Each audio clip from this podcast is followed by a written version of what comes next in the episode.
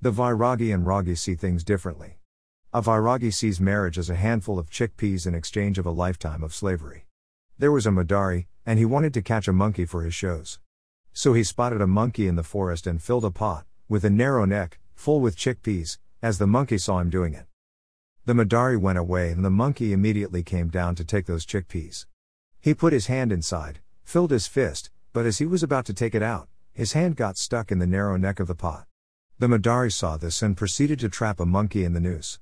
The monkey saw the Madari coming towards him with a noose, he realized he'll catch him, but the monkey did not leave the peas as he was so desirous of it.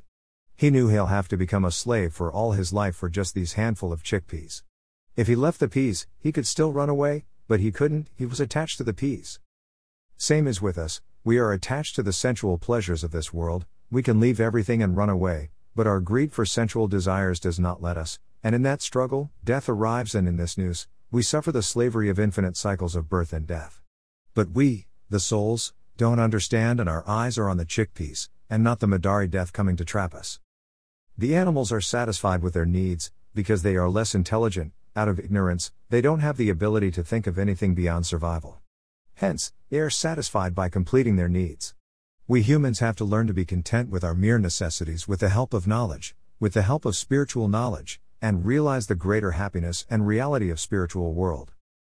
We see the chickpeas of the monkey, we see the nets of the fish, yet we fail to see the traps of us.